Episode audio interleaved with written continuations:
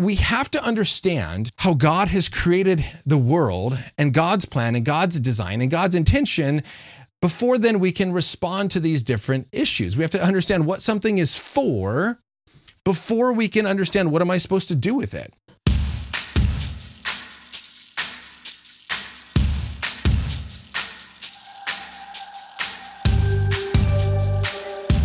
Well, I remember the first time when I was asked to present on gender identity, male and female, to a group of high school students. And I think my first thought was like, I feel woefully unqualified. I haven't looked into this much. I haven't read. I haven't listened to stories. I haven't done my research. Give me some time. And I think I spent about 6 months researching before I felt like I at least had something to offer, something to share.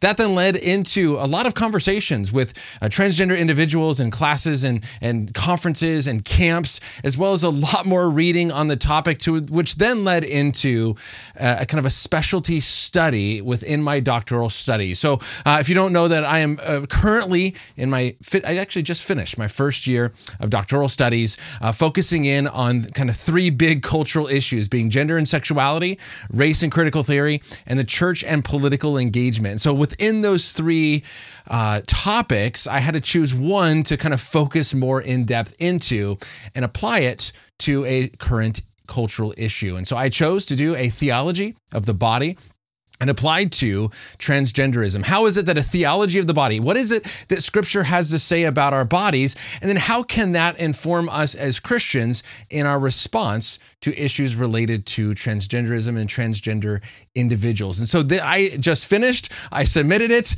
and I am excited to share with you today. Again, even though I've studied this in depth now for more than a year, I still feel like I'm still learning, I'm listening, I'm trying to understand, but I do feel like I've learned some stuff in evaluating different resources and different perspectives that I have something to share with the church to help the church and help Christians respond better. So that is my hope here with you, and that is what I hope to do today in this show. And so hopefully that is something that is interesting to you. So with that, my name is Ryan Polly, and this is the show Think Well, training you to think well and engage the culture well.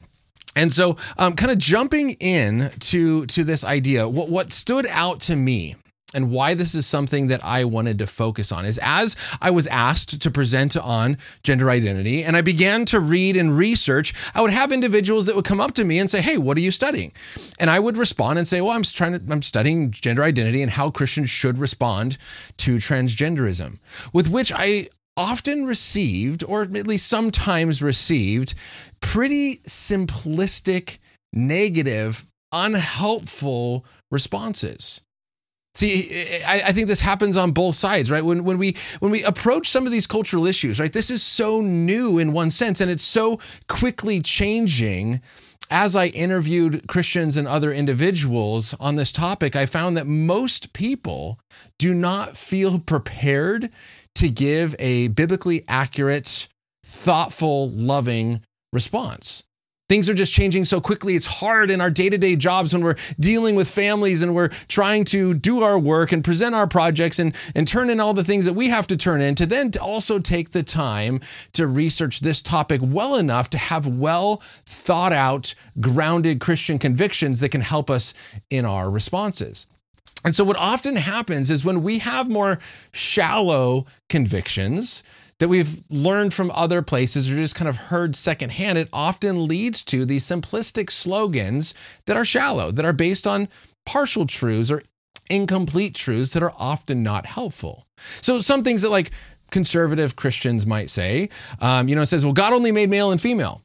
Well, that's true. What I hope to show you here in a little bit is that I think that it misses the bigger picture of God's story.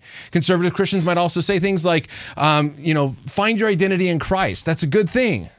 I think that's part of the picture. Carry your cross, to which one transgender individual responded back to that, okay, but will you help me carry it? Right? With other sins within the church, we come alongside those who are struggling in something and we help them bear their cross. But sometimes with this, trans individuals have said, no, I just have been told carry my cross, and then I'm left alone to deal with it. Liberal Christians might respond by saying, well, God loves everyone, or God just created everyone unique in their identity and we should celebrate all things, or don't judge lest you be judged.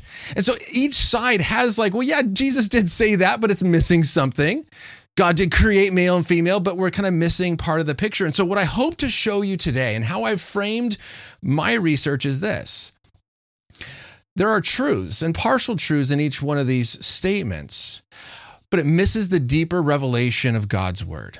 I think that when we respond within the context or framework of God's big story, the meta-narrative of the world, or the big overarching story, which is creation, fall, redemption, when we see ourselves in the bodies that God has created for us within creation, fall, redemption, I think it gives us a more robust, deeper understanding of God's creation, his intentions, his purpose, his plan, that then will give us a more well thought out, biblically accurate, faithful, loving response.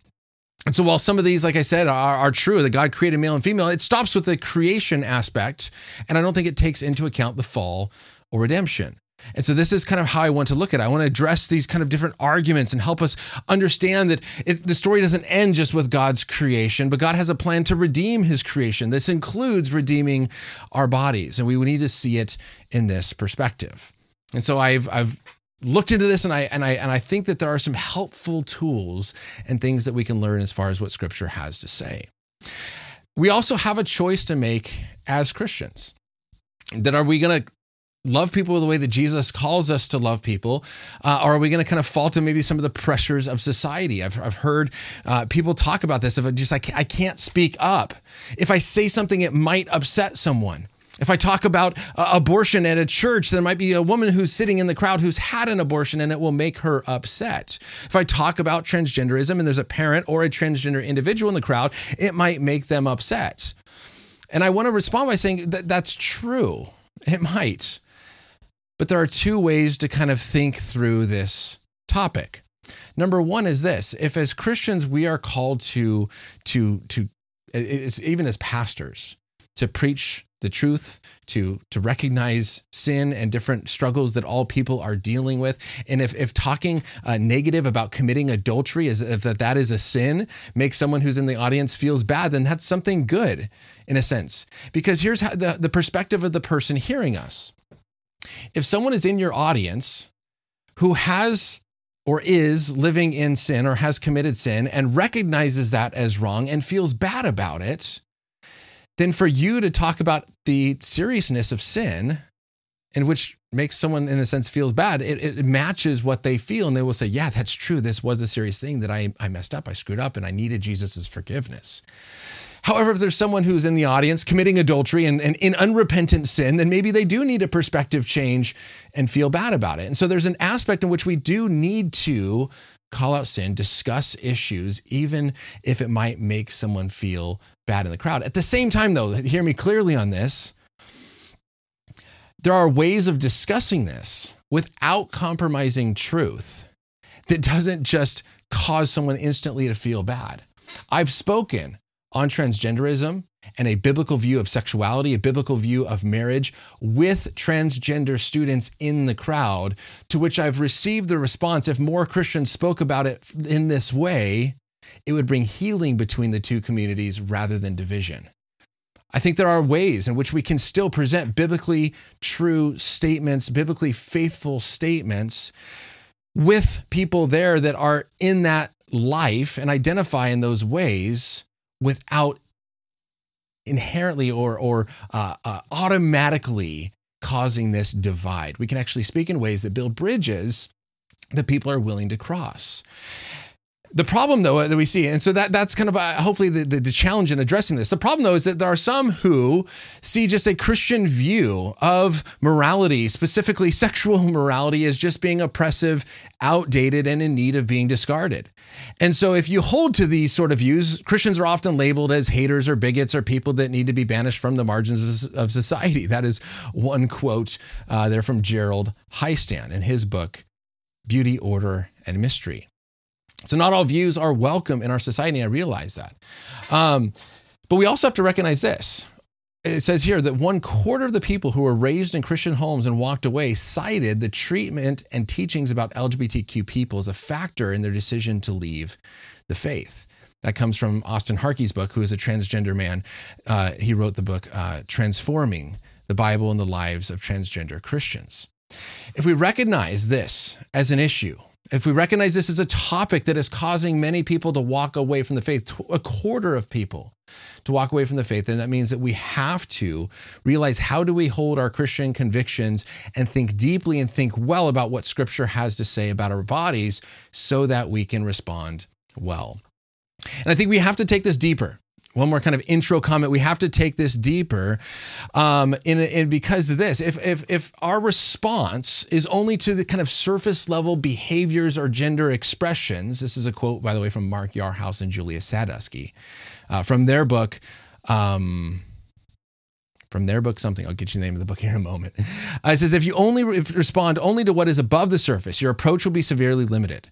In our experience, you will tend to overreact to behaviors you find provocative, missing an opportunity to minister to the deeper needs and desires motivating these behaviors. Again, if we don't have well thought out, deeply formed convictions, then we often overreact to surface level behaviors that cause more division rather than getting down deep below the surface. And so you might get those around you to start changing their behaviors, but since you have not dealt with the deeper desires motivating those behaviors, you haven't really solved the problem. You're not allowing true healing to happen. And so we have to get below the surface to understand thoughts and emotions and strivings and longings and the needs that each person has and kind of what they experience.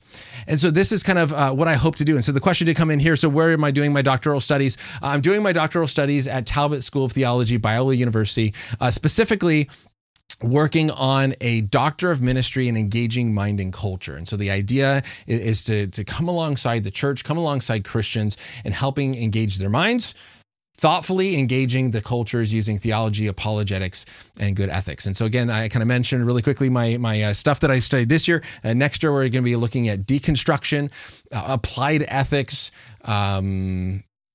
artificial intelligence and technology, and then environmentalism and neo-paganism. So that's kind of what we're going to be looking at next year. And it's a wonderful, really fun program. By the way, that Mark Yarhouse book that I just quoted, Emerging Gender Identities, Understanding the Diverse Experience of Today's Youth.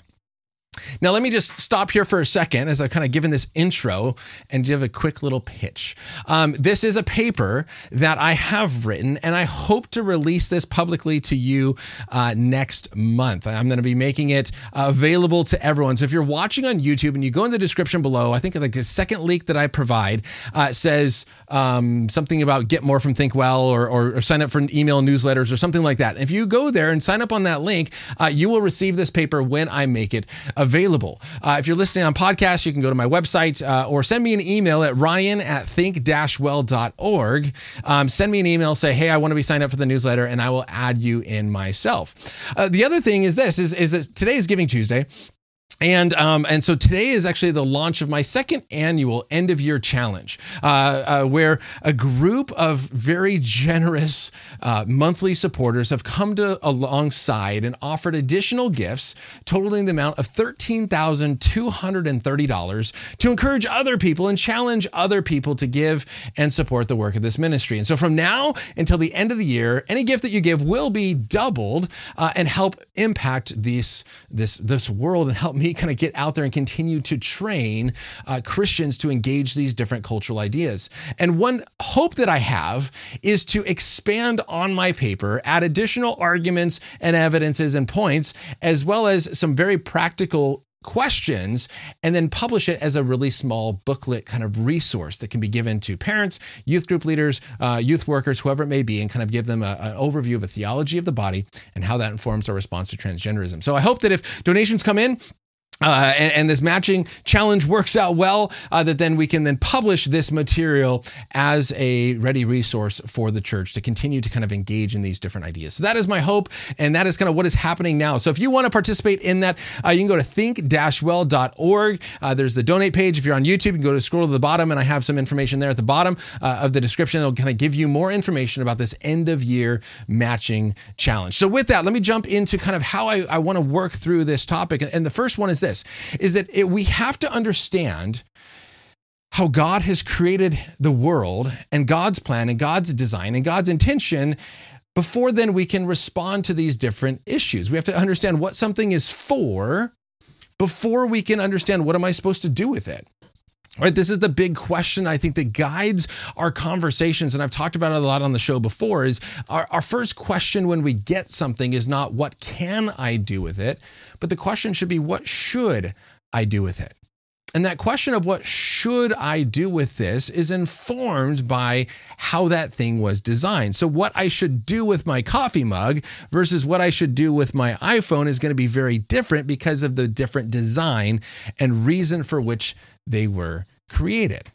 And so when I'm going to try to figure out what can I do with my body, what should I do with my body, what does this body have to say about who I am, we have to go back to God's created design and intention of our bodies to have that deeper perspective. And so we have to go back to this. Now, this is going to be the main verse that Christians will cite. And if you ask a lot of Christians to say, where does the Bible talk about gender and sexuality or sex? Often the verse comes up is Genesis 1:27, where the creation account presents this truth that impacts our theology of gender and sexuality, where from the very beginning, humans are created in the image of God. And Genesis 1:27 states this. So God created man in his own image. In the image of God, he created them. Male and female, he created them. And so what's interesting and important about this passage is that it not only states that mankind is made in the image of God, but it also references that God created us, male and female. Right? This is the first mention of biological sex. And what's not only important there is, number one, biological sex is mentioned, but then the fact that both male and female are made in the image of God implies that there's something different about us. There is something distinct about male and female, yet also we are equal, right? God did not just say, I create humans in my image, but he made a reason to say, I create male and female. There's something different there between those two sexes, as well as both are created in his image. And so Victor Hamilton in the commentary, Genesis an Evangelical Commentary of the Bible, says that we're all bearers of the divine image, and we bear that image in the diversity of male and female. And so this is not our biological sex is not an accident. It is not socially constructed. It existed and is part of us before there was ever a society. Our biological sex is of divine origin.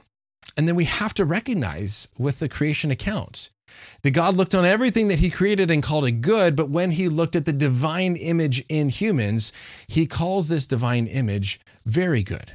So there is an aspect in which God is very pleased with what he has done and how he has done it.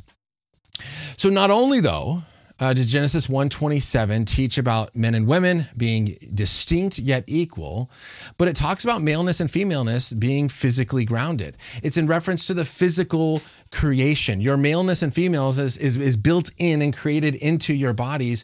It is not a psychological determination. And so this account in Genesis 1:27 presents two biological sexes, not more.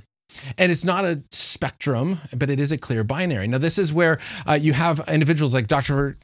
Christopher Yuan in his book, Holy Sexuality, says that Genesis 1:27 conveys an undeniable connection between the image of God and the ontological categories of male and female, this deep sense of who we are. It goes to the very nature and being of who we are.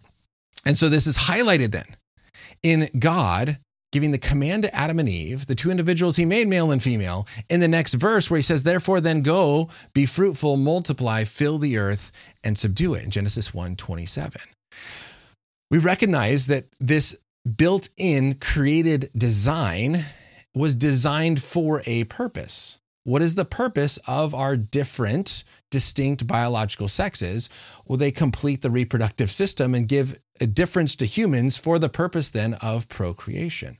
That God created all things with an end purpose in mind, right? This teleos or teleology, this end goal or purpose in mind. Nancy Pearcey in her book, Love Thy Body, says, if nature is teleological, meaning has a purpose, a built-in purpose, and the human body is part of nature, then it is likewise teleological. It has a built-in purpose, part of which is expressed in the moral law.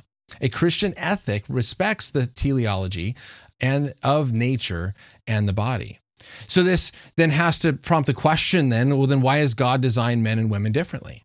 And we recognize, and this is where there's kind of confusion of what is biological sex versus what is gender identity or gender roles. And you can kind of, in one sense, as we'll talk about here as we work through this, in one sense, they're very identical or very similar, but you could say, yeah, your biological sex is your anatomy, but your gender role or your gender identity is the way in which you see yourself and act that is grounded or based in your biological sex.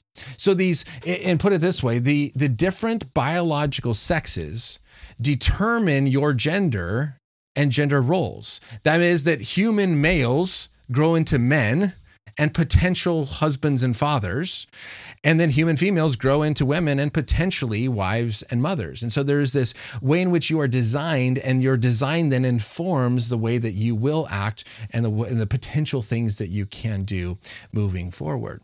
Now, here's kind of where the first objection comes in from Austin Hartke, a transgender male, who writes this idea that Genesis 1:27 does not teach a gender binary. Why? Let me jump down to this section. I'm taking this slightly out of order, so I want to make sure I get here really quickly. Actually, let me find it here. Some transgender advocates then claim that not all people are born male and female. That Genesis 1:27 does say God created male and female, but as Hartke claims, this verse does not discredit other sexes or genders any more than verses about the separation from day and night rejects the existence of dawn or dusk. So here's a really interesting kind of objection that pops up in different ways. In Austin Hartke's book, it says, then God said, let there be marshes. I've heard others make the argument using frogs. The point is this, in Genesis 1, each day, God creates kind of these two distinct things in a sense, but it doesn't exclude things that come in the middle or beyond. So God creates day and night, but we have evening and morning and dawn and dusk. God creates the sea and the land, but we also have like rivers and we have marshes. So we have rivers that are kind of beyond just basic sea and land. We have lakes, but we also have marshes where it's kind of a mixture of land and sea. God created animals of the air, animals of the ground, and animals of the water. But then we have like amphibians that like kind of live in both places, like frogs and other animals. And so the transgender advocate will often claim that this verse, yes, says God created male and female, just like it says God created day and night. God created land and sea and air animals. God created water and land. But none of those other categories are a strict binary. None of those categories exclude other things that are beyond or in between those. And so just like there is dawn and dusk and marshes, there should also be different aspects of gender. So this is kind of the argument and the pushback to Genesis 1:27 saying, yeah, it does say that, but it doesn't necessarily exclude these other categories. Here's where I will push back on this. I think that kind of creates like a hasty generalization or like a category fallacy. So hasty generalization would be just because, three people wear glasses at school, therefore everyone probably wears glasses at school, right? You apply this generalized idea based on a select few examples or a category fallacy in the sense a category fallacy would be when you ask the wrong category question for the thing that you're talking about. So if I said, what does the color red smell like? Well, that's a crazy kind of question because red doesn't have smell. It has a look. Or if I said, what does the C note weigh? Like, oh, What does that weigh? Well, you can't ask what it weighs because it's not something that has weight. So if you ask what something weighs, the thing you ask about needs to be something that has weight. And so there's different categories that we can apply to it. And so I think that you could argue that this idea here commits a category fallacy in the sense of there are different categories of things, and we have to make sure that we're applying the right category of thing to what we're talking about. Now, the two things that I think that is related to here, sorry, I'm grabbing something else that I'm realizing I'm missing, is that there are things that are what are called degreed properties, and there are things that are non-degreed properties, right? So a degreed property is something that can come as more or less. So like loudness is a degreed property. You can have really loud and you can have very quiet. Softness and hardness are degreed properties. You can have harder and you can have softer. Wetness, you can have something that's damp and you can have something that's soaked. And so these are degreed properties in the sense that it's kind of a spectrum as far as where it comes. There's also what we would call something that is a non-degreed property. This understanding would be like the property of being even. Right? A number is even. It's either even or odd, and there's no other option. And so the number 2 is even. The number 4 is also even. It makes no sense, though, to say that the number 2 is more even than the number 4. You can't have something more even or more odd than something else. And so we recognize that, that there are different categories or different ways in which something can fit. You can be taller and shorter. You can be, something harder, softer, lighter, darker, wetter, less wet, dry. And these are all varying degrees, like God creating day and night, like marshes. There's wetland and dry land. These things do come in a matter of degrees. And so the question then becomes, is there good reason to believe that gender is like those other things that do come in a matter of degrees? Or is there reason to believe that gender is a non-degreed property that you either have it or you don't, and there's no mixture or more or less? So male and female, you're just a man or a woman, and it's not more or less. And I think there's two arguments that you can make to show that gender and biological sex really is a non-degreed property. And the first one is how do we define it? How do we define it? So this is going to be a big question. And you often hear kind of like, what is a woman, or how do you define what a woman or a man is? And what is it based on? And people often say it's based on anatomy. Others will say it's based on chromosomes, XX, XY. I think there's an interesting argument. Debra Soh is a liberal sex researcher who wrote the book, The End of Gender. And here's what she has to say. Humans are a sexually dimorphic species with 2 types of gametes, eggs and sperm. Intermediate gametes do not exist, since biological sex and gender are both defined by the person by these parameters. Gender is by definition like sex, either male or female, binary and not on a spectrum. And so if this is true, and if we take this as one way to define this binary aspect of gender, and if your gender is based on the gametes that your body either produces or is oriented towards producing, then it can't be a spectrum. You either make a sperm or you make egg. Your body is either oriented towards making sperm or eggs. There's not intermediate gametes. There's not gametes beyond those 2. Those are the only 2. And if, again, God has designed the distinctness of male and female and then immediately given the command to go out and fill the earth, subdue it, and gives this command for procreation, then it makes sense that these are one of the defining distinct characteristics between male and female is the gametes that is used in the act of procreation. So I personally have found this to be a very helpful way of defining gender. And we'll talk about kind of others and intersex and all these, because all these others kind of can come with some difficulties. And this is a very simple way to say, look, there's only 2, sperm and egg. And you're defined by your gamete because this is what has been built into you for the purpose then of procreation, and why there is a distinction between us. Now, with that, though, what was the other thing I was going to say here really quickly? I don't remember. Okay. Oh, the other thing is this, the second argument for why it is strict binary.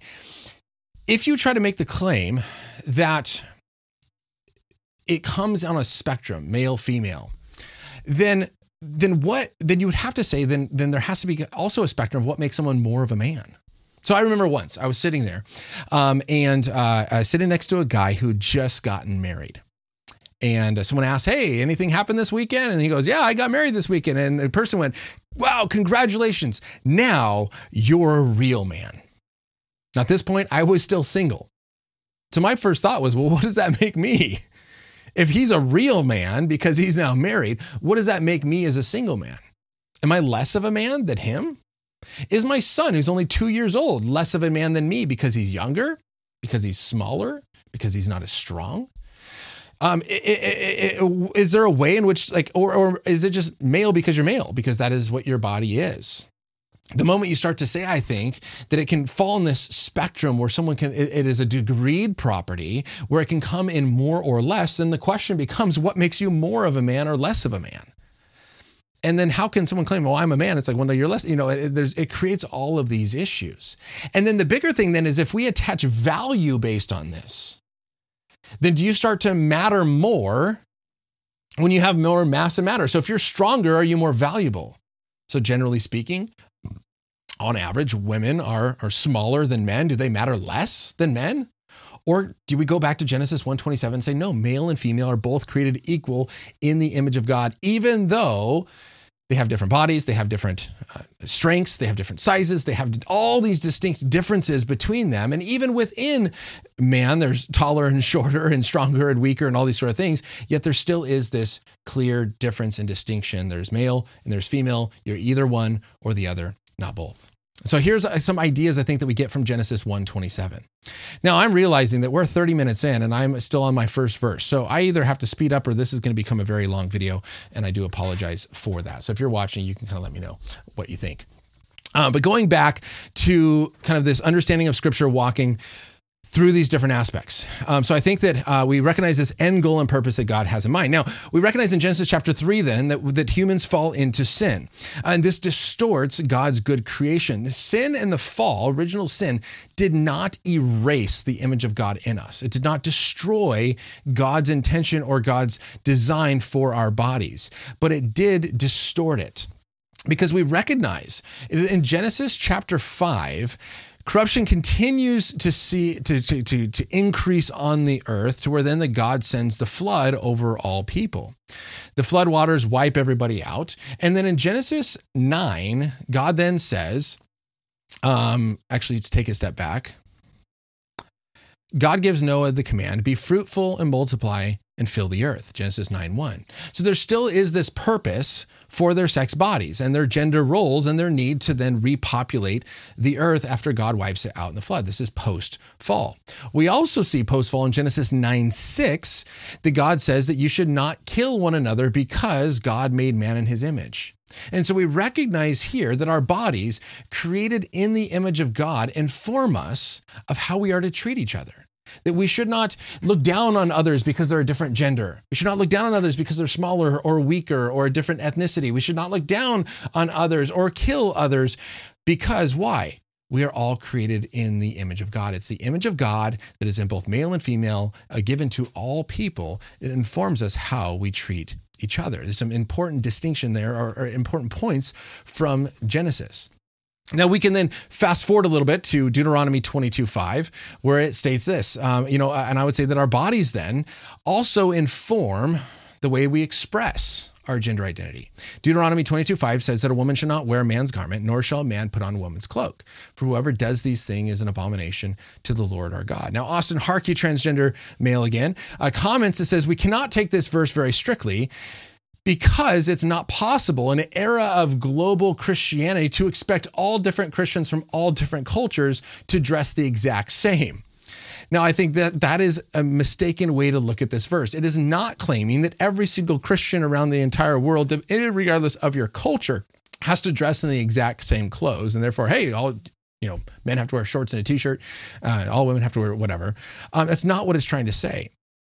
Instead, what it's trying to say is that there is a proper clothing based on that region that should be worn. It never says what men and women should wear. What should be worn is not mentioned.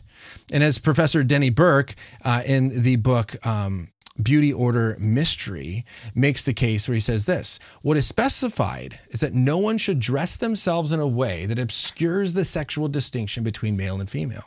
where there are culturally encoded norms distinguishing the presentation of male and female.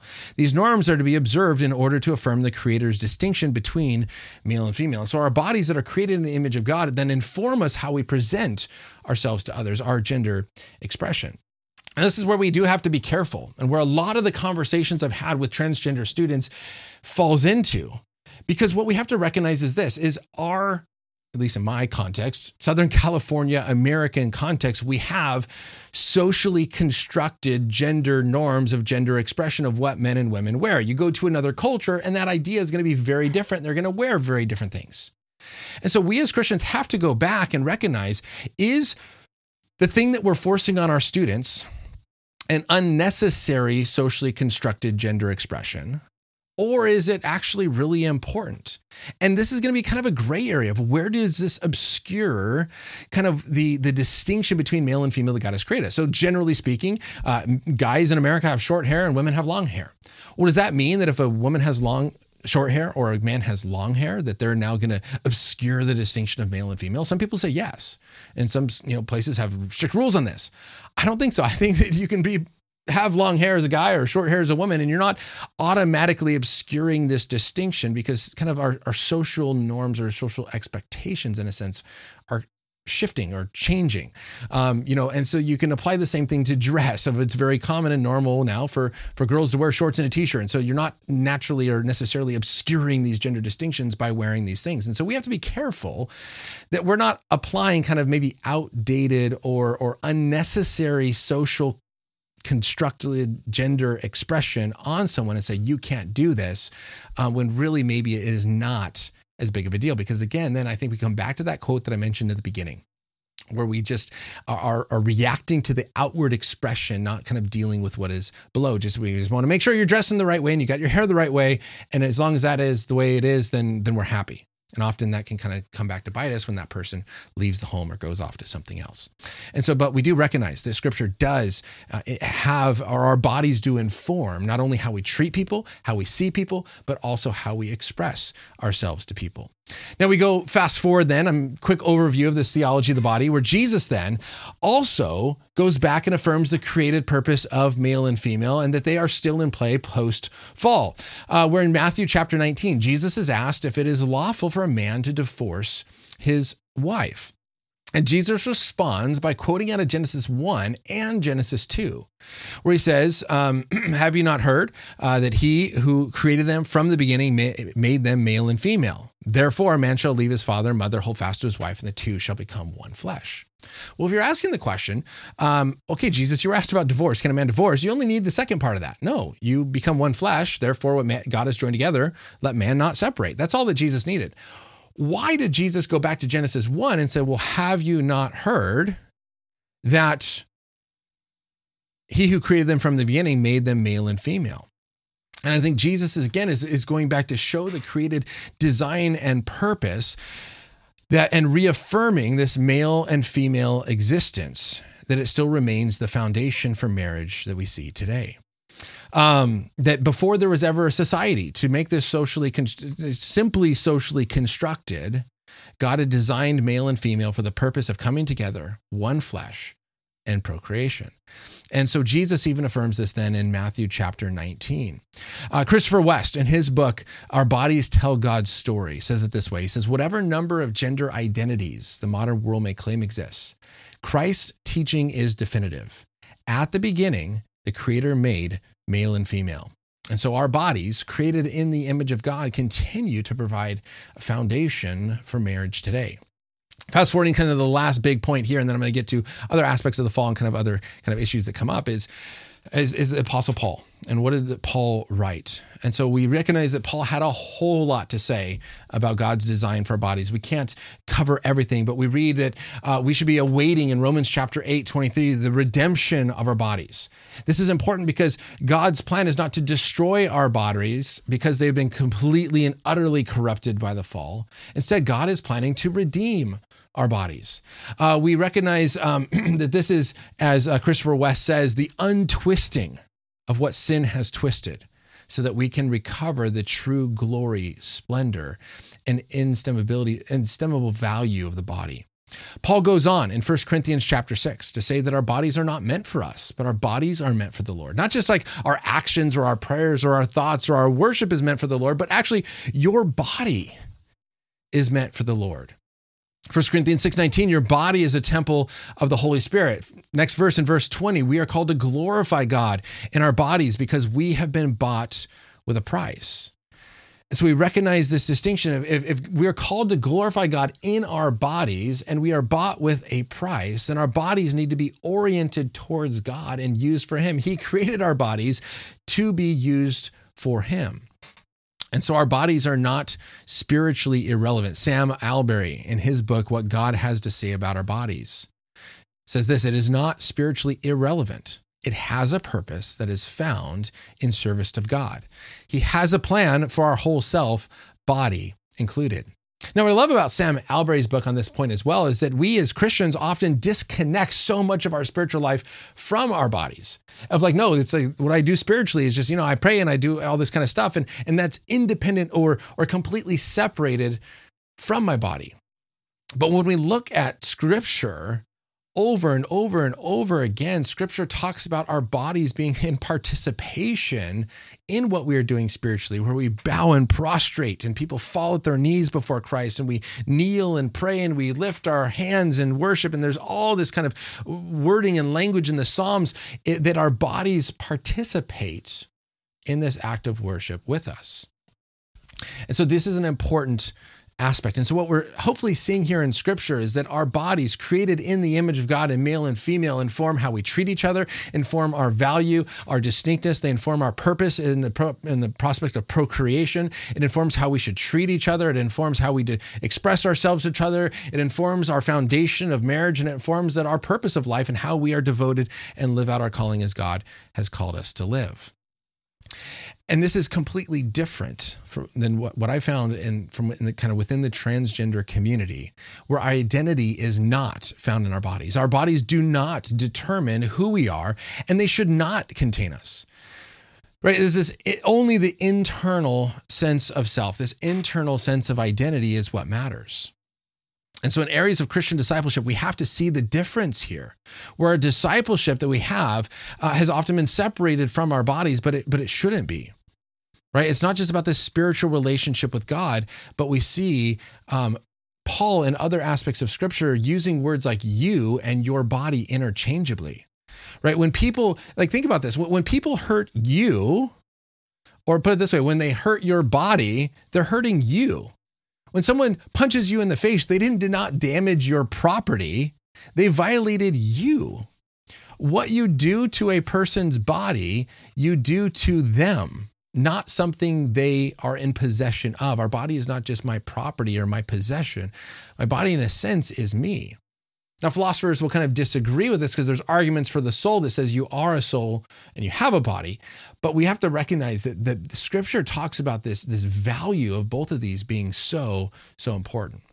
And so hopefully in this way too long 42-minute overview, you kind of see Scripture giving God's purpose for why He created male and female, when He created male and female. We see that the biological reality has implications on our gender identity, our gender expression, our moral commands, marriage, our identity, and our purpose. We often see, though, that sometimes Christians stop here, where we go, see, this is how God created it, end of story. And so what I hope that you don't tune out and you continue to listen is that, yes, God did create male and female, but we have to see it in light of all of God's story. And what comes next then is the fall. And how does the fall then inform us? And so let me give you a few thoughts here. And if you are still with me and listening, and you have questions or comments, please post those because I would love to kind of also be addressing the things that are coming to your mind as well with this. But how then does the fall, when we read in now Genesis chapter 3, Adam and Eve fall into sin, how does that then inform our response to our student, our child, whoever it is that now is identifying as transgender and or even trying to respond to a coworker who is asking questions of what we believe about this? And again, we have to recognize that God's story doesn't end after Genesis chapter 2 when He creates all things. The very next chapter gives humanity's fall into sin. And here's what we should understand in this. Scripture gives us the true account of why we experience pain and suffering. right? Sam Allberry says, God has given us a unique backstage pass into why this has happened and what it means. We should be able to make sense of it in a way that no one else can. Let that sink in. We have a unique backstage pass into what has happened, what it means, why people experience the things that they experience, that we should be able then to make sense of it in a way that no one else can. And so because of that, here's the big point. Because of this, not only can we make sense of the brokenness of our world, but our understanding of the fall should make Christians the most compassionate people, because we have an explanation for why people are feeling the way they're feeling. All right, let me say that again. This understanding of the fall and our brokenness should make Christians the most compassionate people, because we have an explanation and understanding for why people feel the way that they feel. This is sometimes very true, and it's sometimes not true.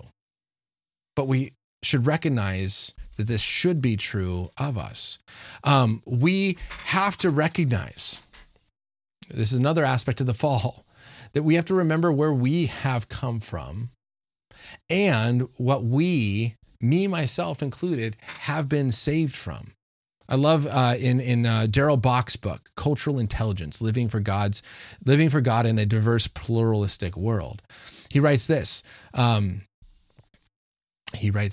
does he write this? I jumped ahead. Okay. God has given us a unique... nope, that's not it. Where is Bock's quote? There it is.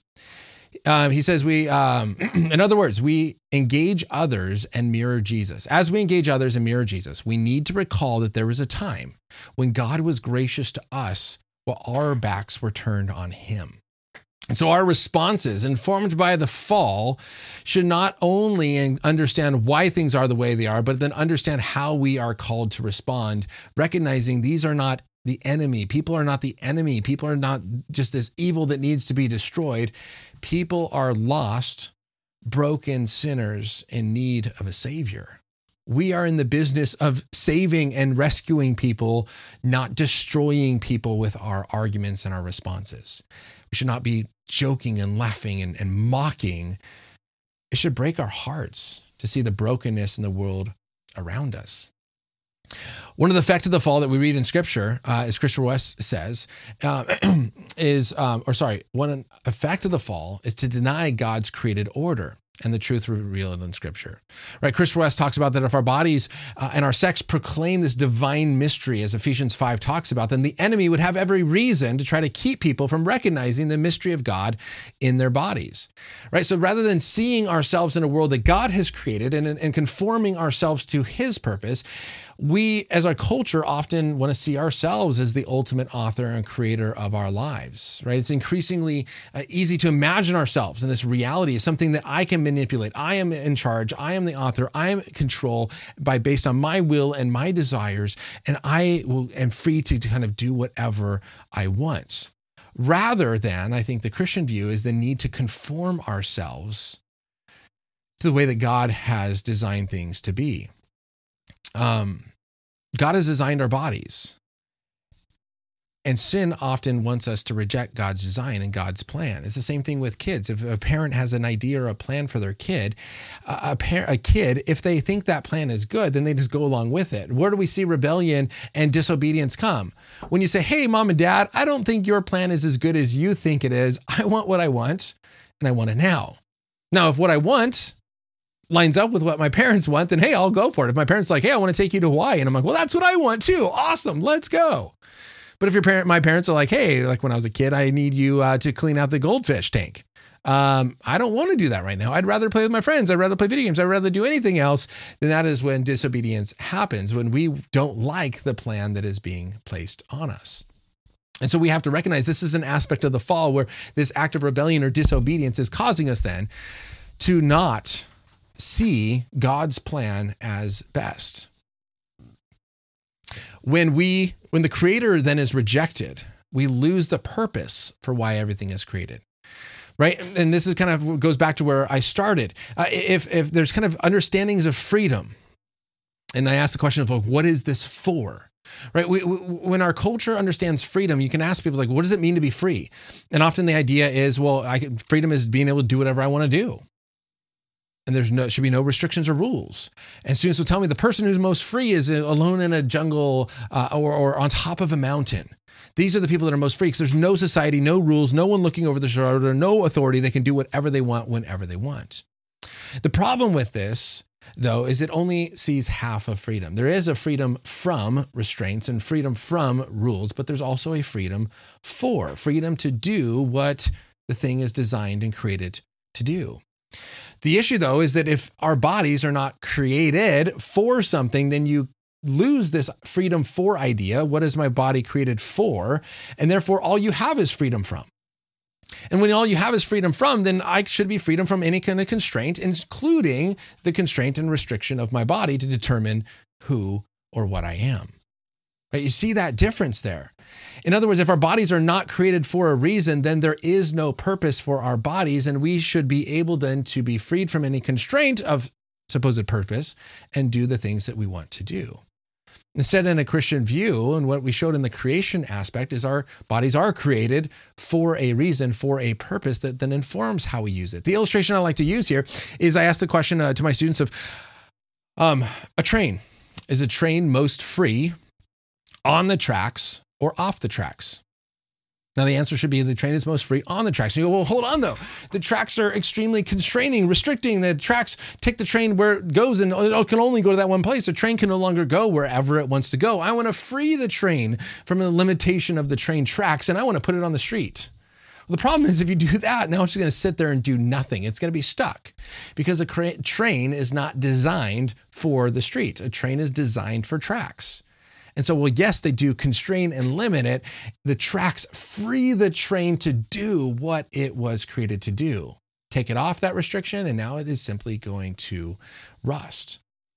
So I think in our world, what sin has caused us to do is to reject our creator. We reject the creator. We reject the reason or creation for the design, and therefore we lose that freedom for, and we think we can free ourselves from those restrictions and restraints. And often it creates a problem. It creates destruction. And so we often see the only freedom that matters is freedom from constraint, including the restraint of our bodies. But the fall has led our world to try to manipulate our bodies to get what we want rather than align our bodies for God's purpose. I think the fall has also informed, kind of the second point here is it's informed and it leads to the devaluing of our bodies. All right, where again, our bodies are a barrier. I don't love my body. My body then becomes a problem. Again, in her book, Love Thy Body by Nancy Pearcey, she writes, by contrast, a Christian view in Christianity assigns the human body a much richer dignity and value. Humans do not need freedom from the body to discover their true, authentic self. Rather, we can celebrate our embodied existence as a good gift from God. Instead of escaping from the body, the goal is to live in harmony with it. We should see that our roles as believers is to help our loved ones value the goodness of the bodies that they were created with. Unfortunately, though, the fall has also affected the way that we see our bodies. And therefore, when we look at them, some don't like what they see. So here's one of the things I try to help Christians understand when I present on this is kind of the causes of gender dysphoria. When someone has this actual strain and angst that their biological self does not match their perceived gender identity or the way that they identify. And there are three kind of common reasons for gender dysphoria. Number one is, I would say, these rigid gender stereotypes. We see this all the time. In my reading of transgender individuals arguing for transgenderism, it was often based on these rigid gender stereotypes where I didn't fit the mold I was supposed to fit as a man, or I didn't fit the mold I was supposed to fit as a woman. Well, what is this mold? It's often a very culturally stereotyped thing where guys are supposed to like sports and these sort of things. And this is what girls do. In fact, I had a student at a summer camp tell me, about a year or two ago, a female student said, I want to identify as a boy. I didn't go, wow, oh my goodness. No. I said, okay, thank you. Thank you for telling me that. Do you mind if I ask you a few questions? She said, yeah, sure. I said, can you kind of help me understand why? Why do you have this identity, or what makes you want to be a boy? Why do you identify as a boy? And her response was, because I like to chop down trees and play in the mud. To which my follow-up was, why can't girls chop down trees and play in the mud? See, this is the idea of like, there's these super rigid gender stereotypes. Boys are the ones that get, are tough and rough and dirty, and girls are supposed to be all clean and neat and play with dolls. And she doesn't want to do that. She wants to go chop down trees and play in the mud. Therefore, I must be a boy, or I need to be a boy in order to do those things. There's these really rigid gender stereotypes that I think cause a problem. There's also this idea of not fitting in with your in-group. That if you're a guy and you just don't really get along with the guys, you get along with the girls better, then it maybe starts to cause you to think, maybe I should have been a girl, or maybe I am a girl. But the last one I think that needs to be pointed out is that there are individuals who feel uncomfortable with their body. Again, one of those flippant, kind of very simplistic comments I got when I first announced that I was studying gender identity and transgenderism was an elementary teacher who came up to me and said, well, why study that? It's simple. Look between your legs. This is an overly simplistic and often a very hurtful response, because then what do you do when you say that to someone who does look in a mirror and they don't like what they see and they're uncomfortable with what they see? Or what about the person whose sight has been so affected where they just don't see the same way that we do? Like what seems so obvious to us when we look at them, they just don't see it the same way. Think about anorexia in this way. What do we do with a girl who looks at herself in a mirror and says, I think I'm fat? Do we go, look in a mirror? No, you're not. It's clearly you're not. Step on a scale. You're not. Or do we recognize there's this extreme dissonance there to where she's not seeing herself the way that we see her, and she's uncomfortable with the way that she sees herself, and it needs a more loving, thoughtful approach where we come alongside her rather than this overly simplistic look in a mirror. See, here's the issue. In 2014, 54% of women described themselves as being unhappy with their body. 80% said that when they looking in a mirror, it made them feel bad. This is why comments like, do you want to know what you are? Just look in a mirror. Do not reflect the compassion that Christians should have. Right? In the same way as I mentioned, you would never say this to an anorexic girl, step on a scale, look in a mirror. We recognize there's something deeper there. Right. So when there is true gender dysphoria, gender confusion, where students or individuals are trying to figure this out, where how they believe about themselves does not match their biological sex, this is a painful reality for many. I've had students break down in tears in front of me because of this dissonance, this disconnect that they experience. Christians, please, we cannot take this lightly. We cannot take this lightly. However, at the same time, we also have to realize that in a secular view, when there is dissonance between the mind and the brain or the body, that they would say, okay, this is where the mind is mistaken. And we have to fix the body to match the mind. What we should see as we approach this from a theology of the body and what God has to say about our bodies, we see that the body is accurate and we have to come alongside and help someone see themselves in the way that God has created it, right? And so similar to anorexia, the pain from this dissonance is absolutely real and we cannot ignore that or deny it. But the response must take the body into account rather than ignoring it as if it's not important. Now, Austin Hartke again. The reason why I quote Austin Hartke so much is that Austin is claimed by many to be one of the most well thought out and influential scholars that is pro-transgender. So again, Austin Hartke, born biological female, now identifies as male, has a master's in Old Testament theology or something, and wrote this book. I think it was Old Testament theology. Wrote the book Transforming and has endorsements by Matthew Vines and David Gushy and others. I don't want to misspeak and say someone that's not there. But anyways, a lot of high level praises. Brandon Robertson, TikTok influencer, says this is one of the greatest resources to go to. That's why I quote Austin so much. But Austin says that the only proven remedy for dysphoria is to allow transgender person to transition, to allow the body and related social expectations to change to match the person's brain. However, I think there's one big issue with this approach that we have to consider, and that is this. While not every person who identifies as transgender suffers from gender dysphoria, We do have to recognize, though, and we know statistically that between, I've heard 80 as high as 90% of children who experience gender confusion at a young age abandon their confusion as they pass through puberty.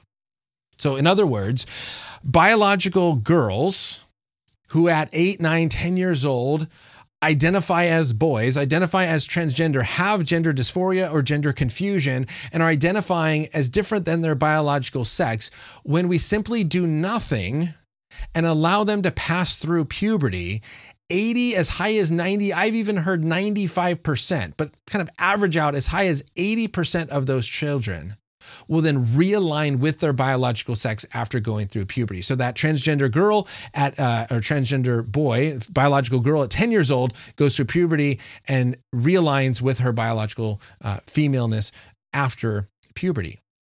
Yet, here's the big kicker. When children are encouraged in their new gender identity and their gender confusion and put on puberty blockers to often just to say, I want to give you more time to think about this and process this. Studies will say 95 to sometimes even close to 100%, as close as we can get to 100%, will then go on and transition to using cross-sex hormones and sometimes surgery. So think about that for a second. Like, step back and think about these numbers. If you say have 100 8-year-old girls who identify as boys, if you do nothing, out of that 100, on average, 80 of them by age 13, 14, 15 will re-identify as boys, and only 20 will re-identify as girls. Only about 20 will continue identifying as boys. 80% go back to their biological sex. However, if you start to affirm their gender identity and affirm their gender confusion and put them on puberty blockers to give them more time to decide, about 95 to 99 of those girls will go on to transition, and only about one or so will recognize, oh no, actually I am a girl. And so I find, based on these statistical findings, it really hard to hold to this idea where Hartke says the only proven remedy for dysphoria is to allow the person to transition. And I would say, no, the overwhelming majority of individuals will remedy their dysphoria by simply doing nothing and allowing them to go through puberty. So what this means then is that when we intervene and we are trying to help by giving puberty blockers and these different things, we are actually causing many children to remain in gender confusion and abandon their biological tenders who would have otherwise realigned with their biological sex instead of transition because of the intervention of adults. So I think studies are clear that transitioning is not the only proven remedy for dysphoria. Sometimes doing nothing and simply allowing nature and the world and puberty to take its course will remedy the dysphoria in kids. The big thing here, and now I've gone over an hour, and so thanks for being with me, guys. Here's, I think, the biggest issue with a secular approach to this topic is that rejecting God's design for our bodies has left us as a culture confused. When biological sex is not used to determine the definition of male and female, then what is? All right. So if you're not male and female based on biology, based on chromosomes, anatomy, or gametes, If that's not what makes a guy or a woman, then what does? Right? Again, Mark Yarhouse and Julia Sadusky in their book, let's see, which one is this? Emerging Gender Identities. They say this: online content may encourage vulnerable individuals to believe that nonspecific symptoms and vague feelings should be interpreted as gender dysphoria stemming from a transgender condition. So the reason that this is because gender identity in a secular view has no biological markers or measurable signs. It is a completely self-reported feeling. So then that question then becomes, number one is, what are those feelings based on? But then number two, when a child is telling a medical professional that they identify as a boy or they feel like a boy, if there's no biological markers or measurable signs, then the medical professional in the secular view has to believe that and accept it. It's one of the only areas of our culture where you self-identify your medical needs rather than a professional doing tests to identify what your medical needs are. But here's the thing. If it's based on feelings, I think this is a huge point. If it's based on feelings and has no biological markers, then what are these feelings then based on? And here's what I think the conclusion is. The feelings then become based on rigid gender stereotypes. What I just mentioned before. Austin Hartke said it this way. He said, gender confusion. He said, Austin said that he had gender confusion because, quote, I didn't fit into the roles that I was supposed to fit into. Notice that we have these socially constructed roles of this is how you're supposed to live and act.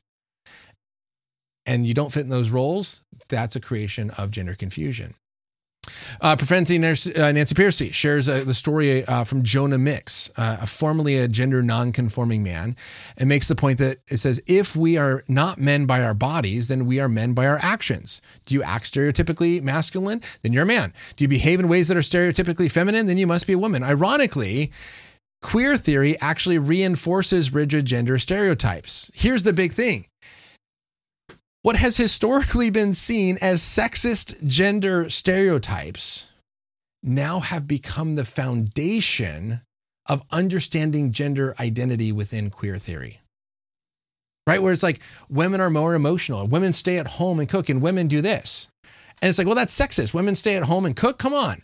But then transgender advocates will say like Jacob was gender nonconforming and transgender because Jacob stayed at home with mom and cooked when Esau went out and hunted. You take these sexist gender stereotypes, guys chop down trees and girls play with dolls, and that is the way that then you apply it to the world around us. There's even a quote here from the California Board of Education that talks, it says this, quote, discuss gender with kindergartners by exploring gender stereotypes and asking open-ended questions such as, what are the preferred colors, toys, and activities for boys and girls? This is how California sees our need to address gender with kindergartners by saying, what are the preferred colors? Boys like blue, girls like pink. So now if you're a boy that you like pink, you are now gender nonconforming. Why do we think it's okay to take sexist gender stereotypes as the foundation for gender identity within queer theory? And I think the answer is because that's the only option left when you dismiss the body as having any sort of factor. What else can you do? But here's the beauty of a Christian view. Again, from Jonah Mix, formerly a transgender male or gender nonconforming man. By contrast, Mix says, if you take your identity from your body, you can engage in a range of diverse behaviors without threatening the security of your identity as a man or woman. When we are defined by our bodies, the whole width of human experience remains open. There is freedom in the body.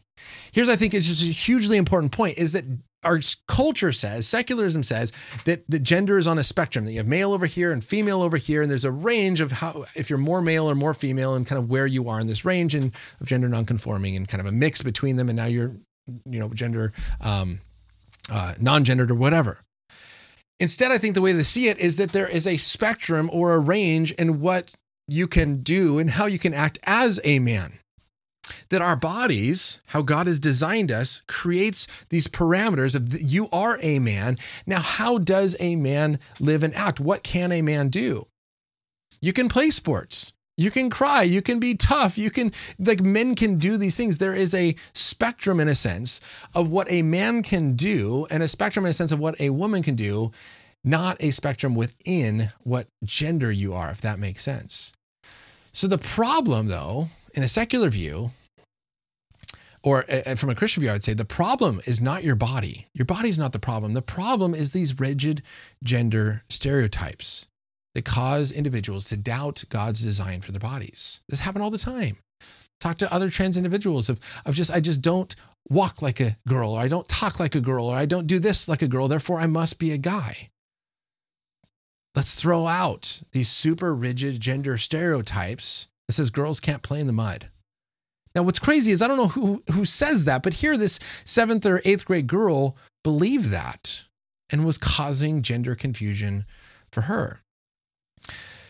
Sometimes, just to kind of point this out, I think the church sometimes can reinforce this, where, you know, the men's group, and I've had individuals tell me this, where, you know, the men go on a retreat and it's all about, you know, shooting guns and chopping down trees and, you know, all this kind of stuff. And they're like, but I don't like that stuff. Do I not go on the men's retreat? That's going to make me feel awkward. I don't fit in there, right? There's that aspect of gender confusion is sometimes caused by not fitting in with your group, right? So if we kind of reinforce some of these stereotypes, even within the church or within other homes or whatever, that can sometimes cause the gender confusion within our own students or our own kids. Now, kind of continuing on, it is important to point out that there are traits that are more typical of women and other traits that are more typical of men. But as Sam Allberry points it, and again, his book, What God Has to Say About Our Bodies, he says, if gentleness is more typical of women, it isn't equally true of all women to the same extent. And some men are gentler than some women. This does not mean that such men are in a way lacking in their masculinity. It simply reflects that we manifest the ninefold fruit of the Holy Spirit in different proportions between the sexes and within them. The fall has caused some individuals to see their bodies as a problem and others to create such narrow categories for gender that there is no freedom to live in the unique way that God has created us. But I think we should see that God has created us in this unique way, and that gives us freedom to live out how God has called us, where you should not feel threatened as a man who is more sensitive and gentle and compassionate. Our culture goes, oh, you're gender nonconforming, see, transgender. That, I think, creates a problem. You should not see yourself as a woman who wants to play sports and fight and chop down trees as being threatening to your femininity. Again, these are these rigid cultural stereotypes that I think is actually more restricting and limiting than freeing. All right, a couple more pushbacks, and then I'm kind of wrapping up. And again, I've gone a long time. What about people who are born intersex? Now, this comes back to the question of, sex can't be binary because some people are born intersex where their anatomy is hard to tell whether it's one or the other. Maybe they have kind of a small mixture or whatever. And so we have to say this, like, does this prove that sex isn't a binary? We have to start by saying, yes, in a sense, people clearly do exist that are intersex. Right? We cannot act as if intersex people do not exist. However, as Sam Allberry writes, the presence of intersex people represent a biological aberration rather than a biological norm or additional third biological sex. Right? So in the same way, and you probably heard this illustration before, but in the same way a person who's born without legs does not change our understanding of the fact that humans have two legs. In the same way that intersex individuals do not change our understanding of sex being binary. So some, you know, will say, well, okay, sex is not based on anatomy because then you have this intersex thing. Well, some say, okay, then sex is based on chromosomes. But then there are also chromosomal abnormalities. I saw a Facebook post that was sent to me a little while back that kind of went through all these different chromosomal abnormalities and then made the case, see, chromosomes don't have a strict binary when it comes to sex. And I would say, well, those are abnormalities. Just because something happens does not mean that's the way it's supposed to happen. But again, that's why kind of going back to what we said at the beginning. I think that where Debra Soh believes it's better than to define sex based on gametes and not chromosomes, is because there really are only two different kinds of gametes. Small ones called sperm, produced by males, and large ones called eggs, produced by females. And current research has not found someone whose body has been able to produce both types of gametes. I think that's really important. There is current research. We have never found anyone whose body can produce both. Your body only produces one or the other, or is oriented towards producing one or the other. So I think intersex does not necessarily create this third category or other option apart from the binary. Now, Austin Hartke makes one last case that eunuchs in Scripture are an example of a gender-expansive people. Hartke says, quote, throughout the Gospels, Jesus never once heals a eunuch or uses eunuchs as a negative example. Right, we read in Matthew chapter 19 that eunuchs were men who had been either castrated for certain reasons. They were born that way. Some were made eunuchs by others, and some made themselves eunuchs, castrated males. The issue, though, is this. Eunuchs were biological men who identified as men. This, I don't think, creates a third category similar to those who are born with defects do not change our understanding of human nature. Right, the duality, as Allberry says, the duality exists, but that doesn't necessarily mean that everything is straightforward any more than the presence of biological irregularities doesn't mean that God hasn't made us male and female. And so hopefully you see now in the second part of God's story, here's how God has created us, but the fall has affected it. The fall has affected the way that we see God's good creation. The fall has caused us to deal with a range of issues that people have to deal with and abnormalities that we have to deal with that are not part of God's good creation. The fall causes us to reject God's design. It causes us to reject God. And what we recognize is the fall has complicated things to where life is not simple. And these issues are not always straightforward. And so if we try to act like this is some super simple, straightforward issue that needs no or little nuance, I think we can often cause more harm. We have to recognize the difficulty of this. And that's why, I don't see myself as an expert. Yeah, I've read on this topic for about a year and a half now. Almost exclusively a year and a half. All I read for a year and a half was this issue and tried to read a ton of different sides to where I think I have something valuable to present to help people think well about this. But we should still be trying to understand and learn and grow and realize the difficulty of this. At the same time, we have God's word and we have his created order to reorient ourselves when sin has disordered us. Right? When sin has corrupted the world around us and disordered things and caused there to be confusion, we have God's word to bring clarity and to reorient ourselves back to the way God has created it. Last part though, and again, I do apologize. It's been so long. Sorry, I'm apologizing so much. Sorry for saying sorry. We have a good news that the story also does not end here with the fall. But God initiates his plan of redemption. So there's, I think, 4 points I want to address here really quickly on redemption and the importance of it. Number one is this, that the beauty of the gospel is that God did not leave us dead in our sins. Our bodies, yes, are in a state of decay, but Christ has come to redeem our bodies. The gospel is not only good news for us, but it's good news for our body. We are going to have a glorious physical future awaiting us. Right in Romans chapter 8, again, it brings us back to this idea that we are awaiting the resurrection, that Jesus will bring life to our mortal bodies. It says in Romans 8 as well that we groan inwardly as we wait the adoption of sons, the redemption of our bodies. Beth Felker Jones in the book Beauty, Order, and Mystery writes that either gender bodies are a problem to be wiped away in redemption, or they are intrinsic part of the nature which God, in making all things new, will take up into grace. And so our secular culture, I think, attempts to try to solve these issues with only a temporary solution to change the body, one that ultimately does not heal our brokenness. It's Christ and his restoration that will heal us for all eternity. Now, I sent this paper to a lot of different people asking for feedback and critique, and I got back one really fascinating question is this, is what if someone goes through gender transition surgery and surgically alters and changes their body, what will their glorified, resurrected body be like? Will it be their new body that they've changed, or will it go back to their birth biological sex? And I think the assumption based on scripture is that we'll go back to their birth biological sex.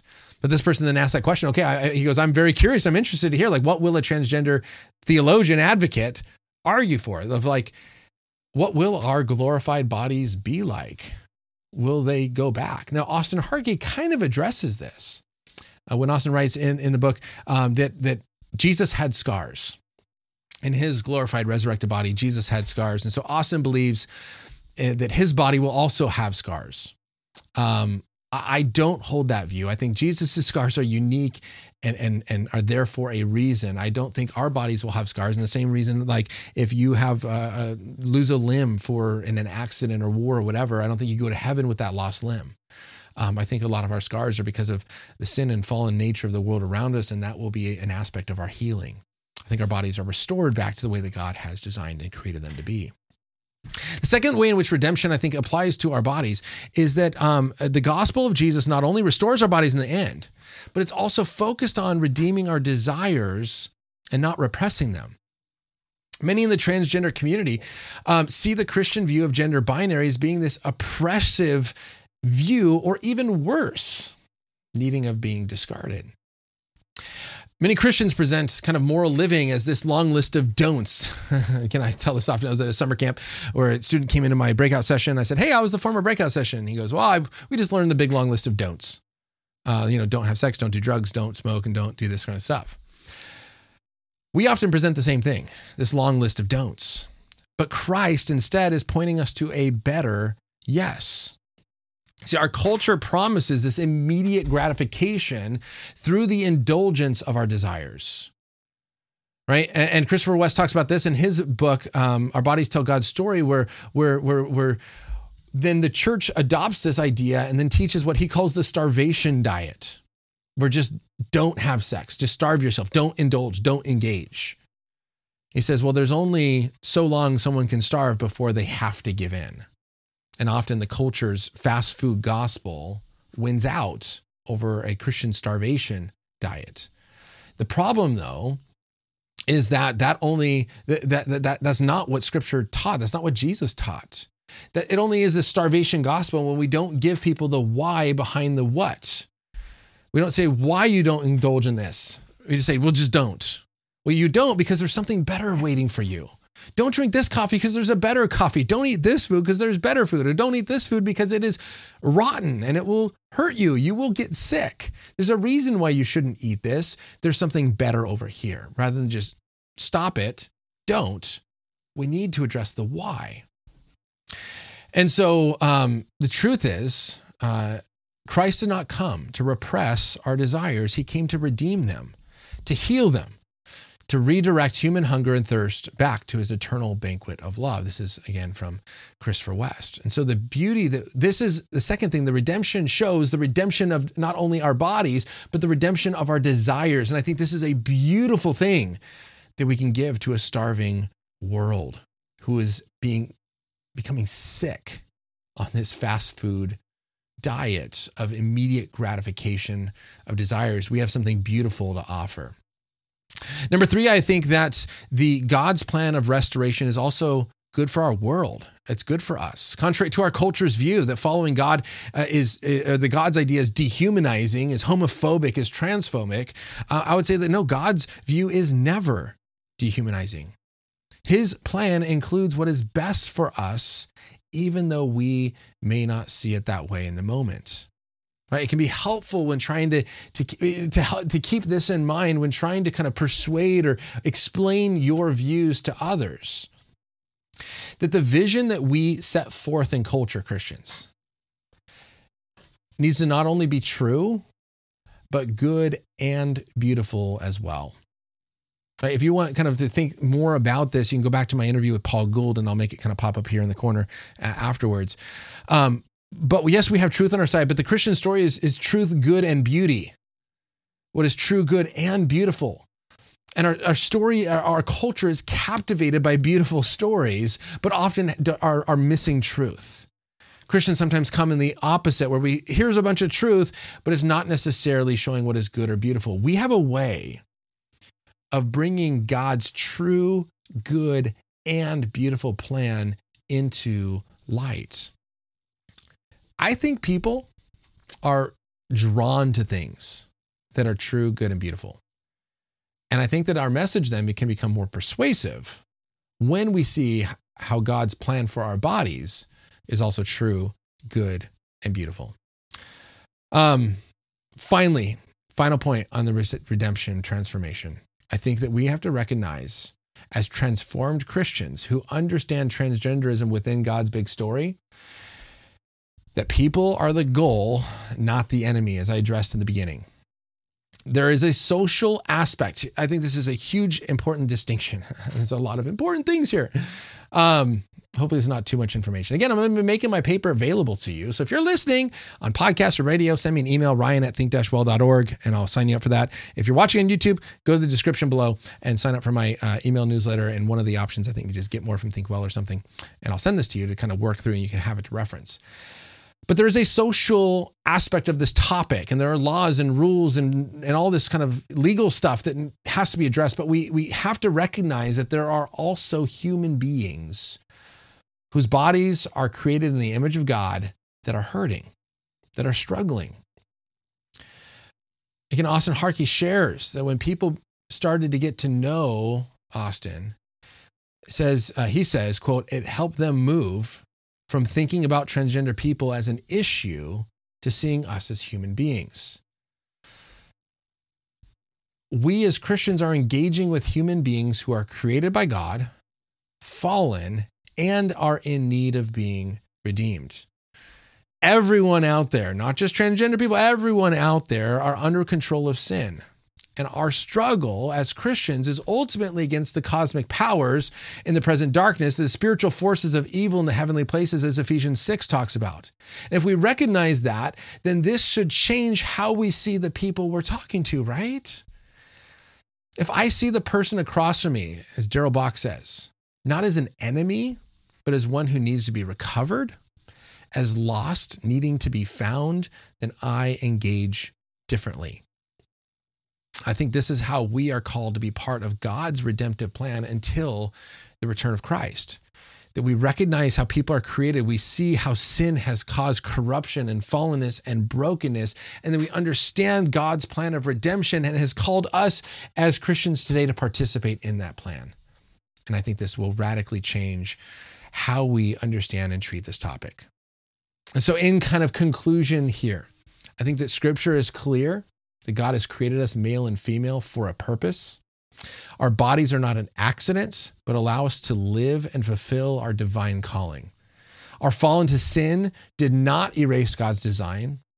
The image of God is still at work in us, informing our identity, our meaning, our purpose, our value, informing how we treat others, express ourselves to others, and it even provides continued foundation for marriage. This fallen world, though, provides us with many challenges, including body image issues, gender confusion, intersex, and a misunderstanding of God's word. But fortunately, we are not left there. Christ is in the process of redeeming all things. He has called us to participate in his redemptive work. This is the glorious task that awaits us, all believers. And I hope that taking this deeper dive through scripture, and I hope that for you, seeing transgenderism within the context of creation, fall, redemption, will affect and change how you respond. Hopefully the beginning part and the middle will help you more fully ground and support your belief of gender being biological sex being a binary male and female, how God has created it and purposed it, give a more theological foundation for that, as well as I hope then that provides a more loving, thoughtful, biblical response to some of the other issues and challenges that come up. So, that was kind of a summary, a work through of kind of some of my research. Now, there's a whole lot more. And so again, let me just say this, that there's more objections and more arguments and more challenges that I could not get to. And then there's more just practical questions I couldn't address. And so my hope is this. My hope is to continue working on this throughout the next little bit of time and to then create a resource that can be given out, small booklet that kind of works through these different aspects, helping youth workers and parents who don't have a whole lot of time to form deep convictions, form a slightly more robust, deeper, well thought out conviction so that we can move away from this kind of surface level understanding that causes us to respond in shallow ways that often harm, and we can give a more thoughtful, deeper theological vision for what God has to say about our bodies. So again, starting today through the end of the year, My generous monthly supporters have offered above and beyond contributions to the total of $13,230, trying to challenge you and encourage you to participate with this ministry. Again, I've been able to speak to over 5,500 people live. Over 30,000 have listened through YouTube, podcast, and radio. Others are receiving my monthly training letter, or not, I guess not monthly, but my training letter, and Instagram Live Mondays and other things that I'm doing. And so a donation to Think Well not only is fully tax deductible, as we are a 501c3, and not only will be doubled because of monthly supporters that are going to double anything up to $13,000, but it will continue to help me and Think Well continue to provide thoughtful responses to difficult cultural challenges that the church is facing. Hopefully coming alongside you, training you, equipping you to think well and engage the culture well. And so if you have benefited from this work, not only can you like, share, and subscribe, but if you want to prayerfully consider joining financially from now to the end of the year, all of your gifts will be matched and doubled and will allow us to continue this ministry and continue to expand the reach of Think Well, not only hopefully publishing this Theology of the Body, but also future projects that I'm working on as well to provide a series of resources for Christians, the church, and for youth workers. This next generation is in desperate need of thoughtful answers. They are being challenged like no way before, and we need more Christians to step up, to come alongside and help them think through these issues. So hopefully I've showed kind of what I've been working on recently. Hopefully you kind of see that this is helpful. I hope it was helpful. I'd love to get your comments and thoughts and make changes and adjustments and add more questions and things that come to mind and make sure everything is kind of addressed that is thought of. Because the worst thing to do is to read something and go, but that doesn't answer the main questions I'm thinking. And so I would love your feedback so I can kind of make those additions before kind of sending this out officially. So with that, I want to thank you again for joining me today in this very long, long live stream. And again, remind you that on Friday, I'm going to be interviewing Dr. Richard Howe on Has Science Disproven Miracles and the Supernatural. Hopefully another really interesting show. And then again, a lot of other interviews popping up. So if you don't want to miss anything coming up in the future, please like and subscribe. And so you can kind of catch those things. Then again, hopefully this is a blessing to you and you can share it with those around you and to hopefully also encourage, bless, and equip them to deal with this very difficult, very challenging topic of transgenderism. So I hope this was an encouragement. Challenge you to continue to think well about God, Christianity, Jesus, because they are worth thinking about. Bye, everyone, and I'll see you on Friday. Till then, God bless. I just ask you leave, won't hesitate to follow. Your love will guide my